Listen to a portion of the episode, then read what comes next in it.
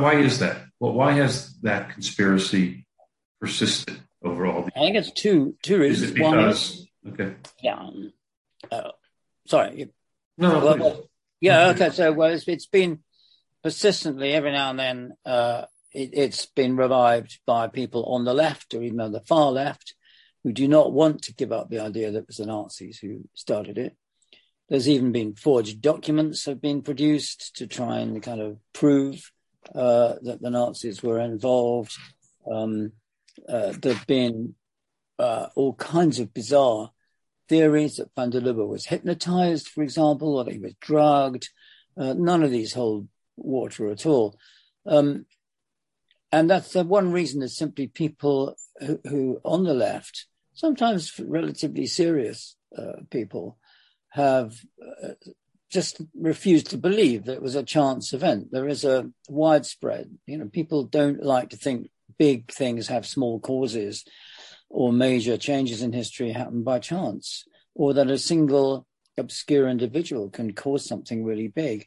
Um, if, if you actually work professionally in history, before long you come to realize that this thing do happen by chance. There's a lot of happenstance in history. Um, but we are now living in an age of conspiracy theories in which, as I said, the cui bono to who, you know, the, the idea of who benefits from something must have caused it, that's become very widespread. And there's a kind of conspiracist mentality now that's informed a number of the more recent contributions to this debate. And you just have to admit it was van der Lubbe, the poor young man who, uh, who was executed. He was the man who had uh, as all contemporary reports um, uh, reveal, started the fire on his own. And Hitler had a record, and later on uh, had a record as well of seizing on chance events as an opportunist to push through his own uh, dictatorial ideas, even his own anti-Semitic ideas. Going on to, I guess this is number four. Um, Fine, the fourth chapter, yeah. Rudolf Hess. Um, what arguments were raised to support the theory that Hitler sent his deputy Rudolf Hess on a peace mission to England? Yeah, Rudolf Hess is a deputy, and he suddenly, without any warning at all, uh, he was a trained, experienced uh, pilot, and he took a specially converted uh, fighter plane, heavy fighter plane, from uh, Germany to Scotland uh, on the 10th of May, 1941. So not long before the German invasion of the Soviet Union, Operation Barbarossa. He landed in Scotland and he was looking for the Duke of Hamilton, uh, who was the head of an Anglo-German friendship uh, organization, not pro-Nazi uh, at all, a, a, respectable one. There was a less respectable, more pro-Nazi one with a different name. So um, uh, Hess mistook the Duke of Hamilton, who had a fancy title but had no real political influence, for somebody really important. He mistook this Anglo-German society as uh, a, for, for, a significant organization, which was not. Uh, and he brought nothing written with him, but he said, "I've got an important message. Uh, Hitler wants peace. Um, we'll, uh, if you let us, the Nazis, if you let us take over Europe, then we'll let you, the British, have your empire, overseas empire, which at the time was a very widespread one across the world in Africa, Australia, New Zealand, Canada, uh, the Far East, and so on. So, um, of course, Churchill, as Prime Minister in 1941, did not believe him. And rightly, Churchill poured scorn on any so called peace offer from Hitler. After all, if you look at the treaties and deals Hitler had signed, He'd broken every one of them. He'd signed a t- treaty with with with uh, Poland in 1934, invaded Poland in 1939. He signed a treaty with Russia, the Soviet Union in 1939, invaded it two years later. The Munich Agreement uh, signed with Britain and France uh, take German-speaking areas out of Czechoslovakia in 1938. He broke that within six months. So you couldn't, there's no way any, any sensible person could trust anything that Hitler offered. Uh, and um, now, this is not a chance event. It's another lone individual.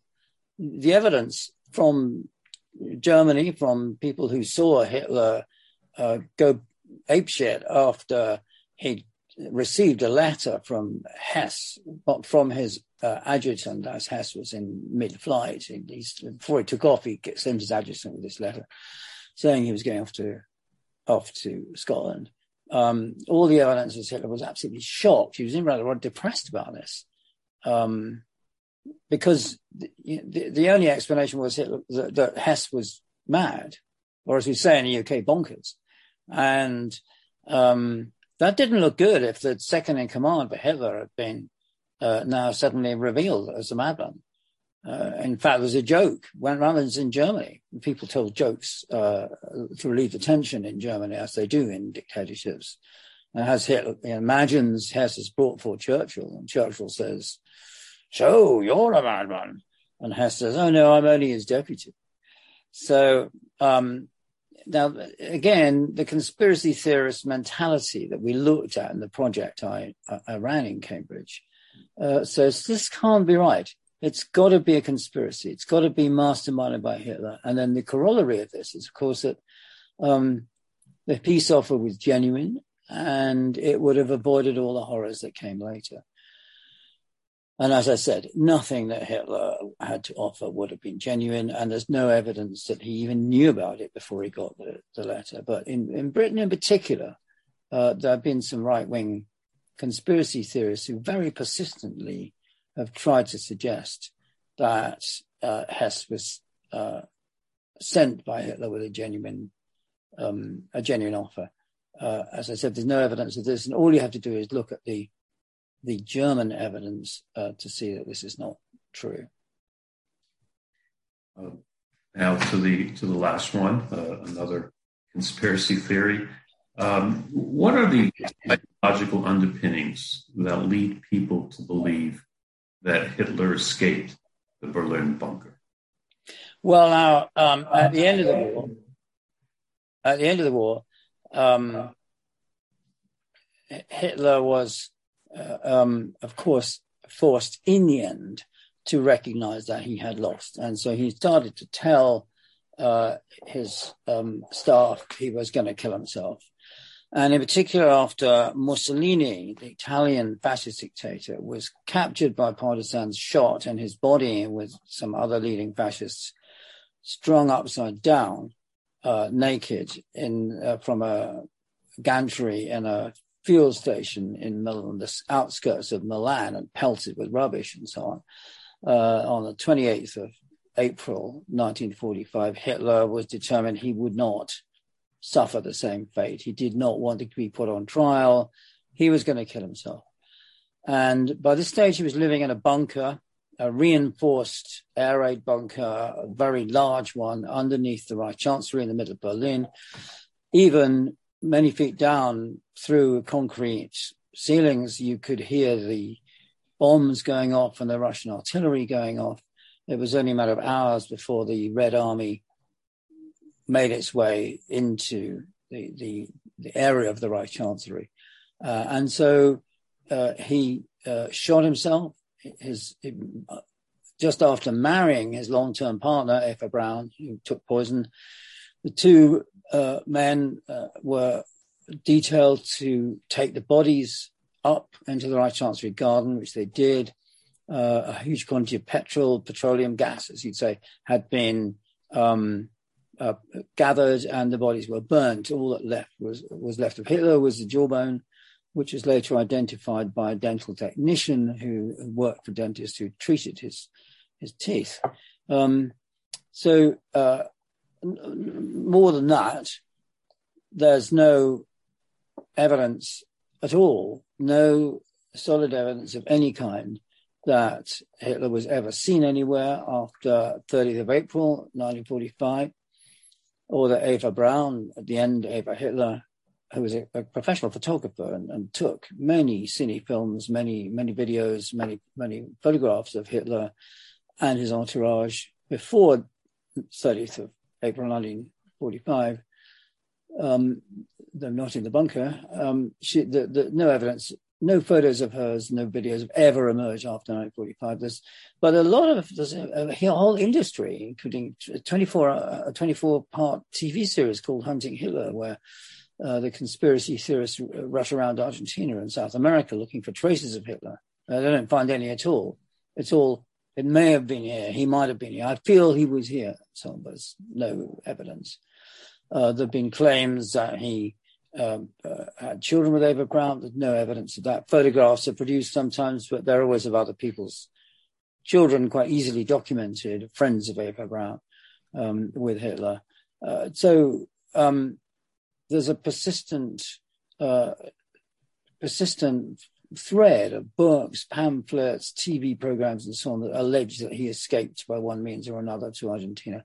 None of it has backed up with any solid evidence whatsoever. And of course, like all these conspiracy theories, it ignores the real evidence. It can't deal with it. It just bypasses it. There's a British Secret Service investigation in 1945 by Hugh Trevor Roper, which later historian, uh, which uh, he interviewed a lot of the people involved in, in the bunker came to the conclusion that suicide. The Russians, the Red Army, staged a uh, an elaborate investigation, interviewed the people who burned the body.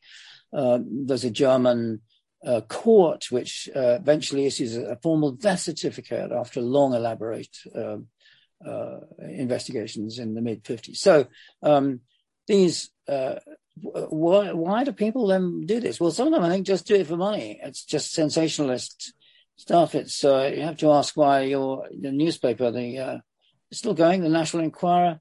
Um, oh, yeah.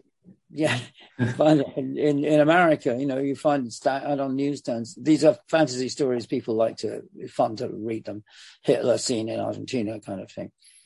But a lot of people who were involved in propagating these conspiracy theories are admirers of Hitler. They, they say, well, he'd fooled the Allies so many times before. How could he die this squalid death by his own hand um, underground in the middle of Berlin? He must have fooled them and got away. and Lived a peaceful retirement in Argentina. Not that Hitler was the sort of person who would ever retire.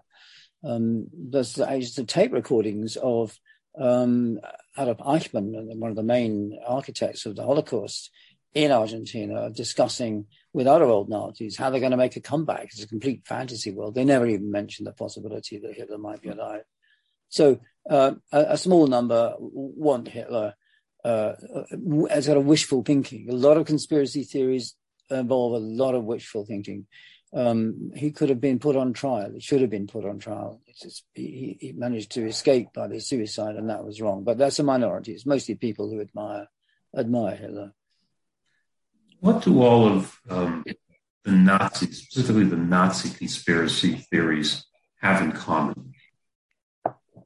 Well, a lot of conspiracy theories are not just the Nazi ones have a lot in common. They, first of all, they dismiss the uh, research, research of people like me, of historians, of journalists, of investigators, uh, as what they call official history, as if somebody was telling me in some government or something what I should be researching.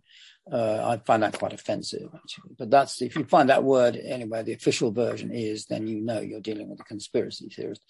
Secondly, they join the dots in, in, in ways that are really not very logical or persuasive. They ignore the main, thirdly, they ignore the main evidence.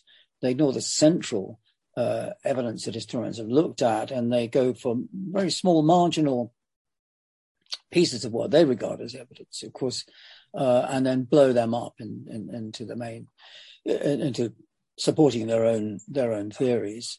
Um, they are powered by a kind of uh, pseudo logic, if you like, uh, in which and they're driven by belief that everything that happens in history happens because somebody wants it to happen. It's all planned in advance. It's all uh, it's all intended. Uh, and so, if you, uh, as I said earlier, conspiracy theorists do not believe in chance or happenstance. It all has to be somebody intent, in, in, intending something to happen, and then that kind of reduces history from its um, enormous complexity and ambiguity in many ways to a simple matter of good and, and evil. And some, of course, in some places, some aspects, some things we can say uh, there is obvious evil. Nobody could deny, I think, uh, well, unfortunately, people do that Hitler was evil. That's quite clear. Um, but uh, uh, in, in, cases of Hess, Rudolf Hess, for example, or the Reichstag fire, it, it's it's a huge oversimplification simply to reduce it to the plots and evil plot and machinations behind the scenes. And that's the final thing about conspiracy theorists is they're mostly marginal people who um, want to have a compensation for their own egos by saying the official version is all wrong. Thousands and thousands of historians, investigators are all wrong.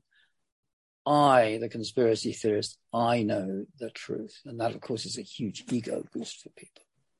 So when you uh, speak to uh, or lecture to young people, especially today, and um, it seems perhaps that conspiracy theories really cross all age groups, not necessarily just young people today. What, what, how do you present uh, the danger of conspiracy theories and how people should combat? Yeah, I think conspiracy theories are dangerous in many ways. They pollute the wells of truth, somebody said. Uh, they uh, propagate a kind of, uh, in a way, naive refusal to believe the results of serious, objective historical investigation or other kinds of investigations. They demonize people for political re- reasons. They invent false and fake evidence. And one of the threads running through these conspiracy theories I deal with is the invention, the forgery of, of, of so-called evidence to prove a point. Um, and they undermine our belief in the ability to get at the truth. Uh, so uh, I think they're part of a wider problem that we have to deal with in the 21st century, which is uh, the the decline of a belief in truth and the ability of people to investigate and determine the truth. And that is very dangerous because if we can't believe, we can't accept that some things are true, uh, uh, then how are we going to plan for the future of human society? Um, just one one last question. It's, it's it's on topic, but maybe a little bit off. Just wanted to get your take as as an expert witness in the um, defamation libel case of, of Irving versus uh, Deborah Lipstadt, who was just appointed in the United States um, uh, Special Commission. Um, emotionally, how, how did that trial? How did you feel when you had to give testimony from an emotional point of view? How, how was it for you? Well, just remind everybody that, that this is a libel action brought by the writer David Irving uh, against uh, the historian, American historian Deborah Lipstadt. Uh, came to trial in the High Court in London in the year 2000. Uh, Irving lost, uh, and um, he he was trying. We have to remember to get Lipstadt's book withdrawn and pulped, and uh, because she'd called him a Holocaust denier and a falsifier of history. And had he won, it would not have been possible then to call anybody a Holocaust denier or a falsifier of history, bringing the two together uh, in the UK. And that would have been a serious blow against freedom of speech. So it was a fight for the freedom of speech. And that's the first thing that, that uh, animated me. Um, as a professional historian who's worked on on, on Nazi Germany, uh, and um, but of course I've also been interested uh, in the boundaries between truth, truth and fiction, how you prove things, um, uh, how do you get at the truth in history, how to use evidence. I've written a book about that called In Defense of History that came out just before the trial, and I saw initially the trial as a way, as a kind of case study in in these uh, subjects that, that, that had interested me. But as soon as it's a public trial, uh, there was so much interest, we had to move after the first day into a uh, the largest court and the High Court in London, in the Strand. Um, I was the main expert witness. My job was to read through uh, all of Irving's works, to all through go through his speeches and his um, uh, writings, his notes, uh, research, research notes, and so on, and and uh, try and answer these questions. Was he a Holocaust denier? Yes. Uh, did he falsify history? And we found innumerable examples of manipulation and distortion of, of, of the evidence that he that it twisted to suit his own political prejudices, which were deeply right wing and racist and anti Semitic. And all of that you can find in the, the judgment, which is public and available online. Uh, and there's a movie made about it called Denial, starring Rachel Weisz and Timothy Spall, which I can strongly recommend as well. How did I feel to get to your question? Um, well, as I said initially, I saw it. I saw it as a kind of really interesting intellectual exercise. But as soon as I, I look, I was in the court looking at the people in the public gallery where you had elderly Holocaust survivors with their sleeves rolled up and their Auschwitz numbers, uh, prisoner numbers tattooed on their arms, and sitting next to young skinheads with Nazi swastika tattoos and so on. Um, it became more significant uh, and, and, the whole the whole became much more significant than I thought it would be, and in ways I thought it, uh, I hadn't actually realized before. I mean, I'm not Jewish. Uh, I have no family who were lost in the Holocaust. Uh, as I said, I'm simply a London Welsh who's fascinated by the great events that happened in the 20th century um, and by history more generally. Uh, but it became very important, I think, and I was very proud to uh, played a role in the court uh, in bringing about Irving's defeat. This has been uh, fascinating. Uh, again, um, the Hitler conspiracies by uh, Sir Richard. Um, we could go on and on, but uh, was the time to maybe we'll do a trilogy of, of these interviews at one point. Um, but again, uh, Sir Richard, thank you very, very much, and uh, urge all our listeners and viewers um, to take a look and purchase the Hitler Conspiracies as well as um, some of the other um, excellent books published by uh, Sir Richard. Thank you so much. Very good to talk to you. Thank you. Thank you.